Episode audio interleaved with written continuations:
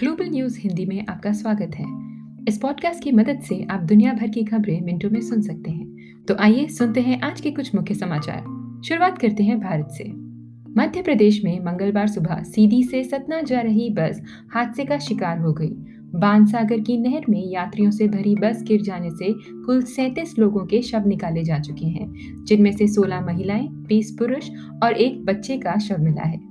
Rescue operation अब पूरा हो चुका है। वहीं मुख्यमंत्री शिवराज सिंह चौहान ने घटना पर शोक व्यक्त करते हुए मृतकों के परिजनों को पाँच लाख के मुआवजे का ऐलान किया है।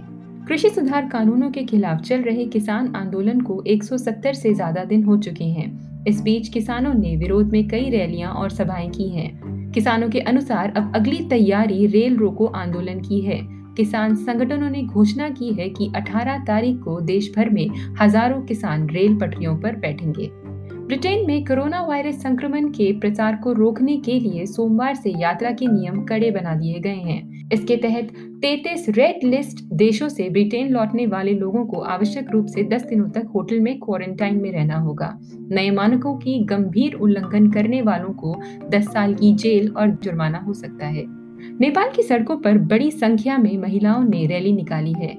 ये रैली एक प्रस्तावित कानून के खिलाफ है जो 40 वर्ष से कम उम्र की महिलाओं के लिए विदेश यात्रा पर प्रतिबंध लगाती है।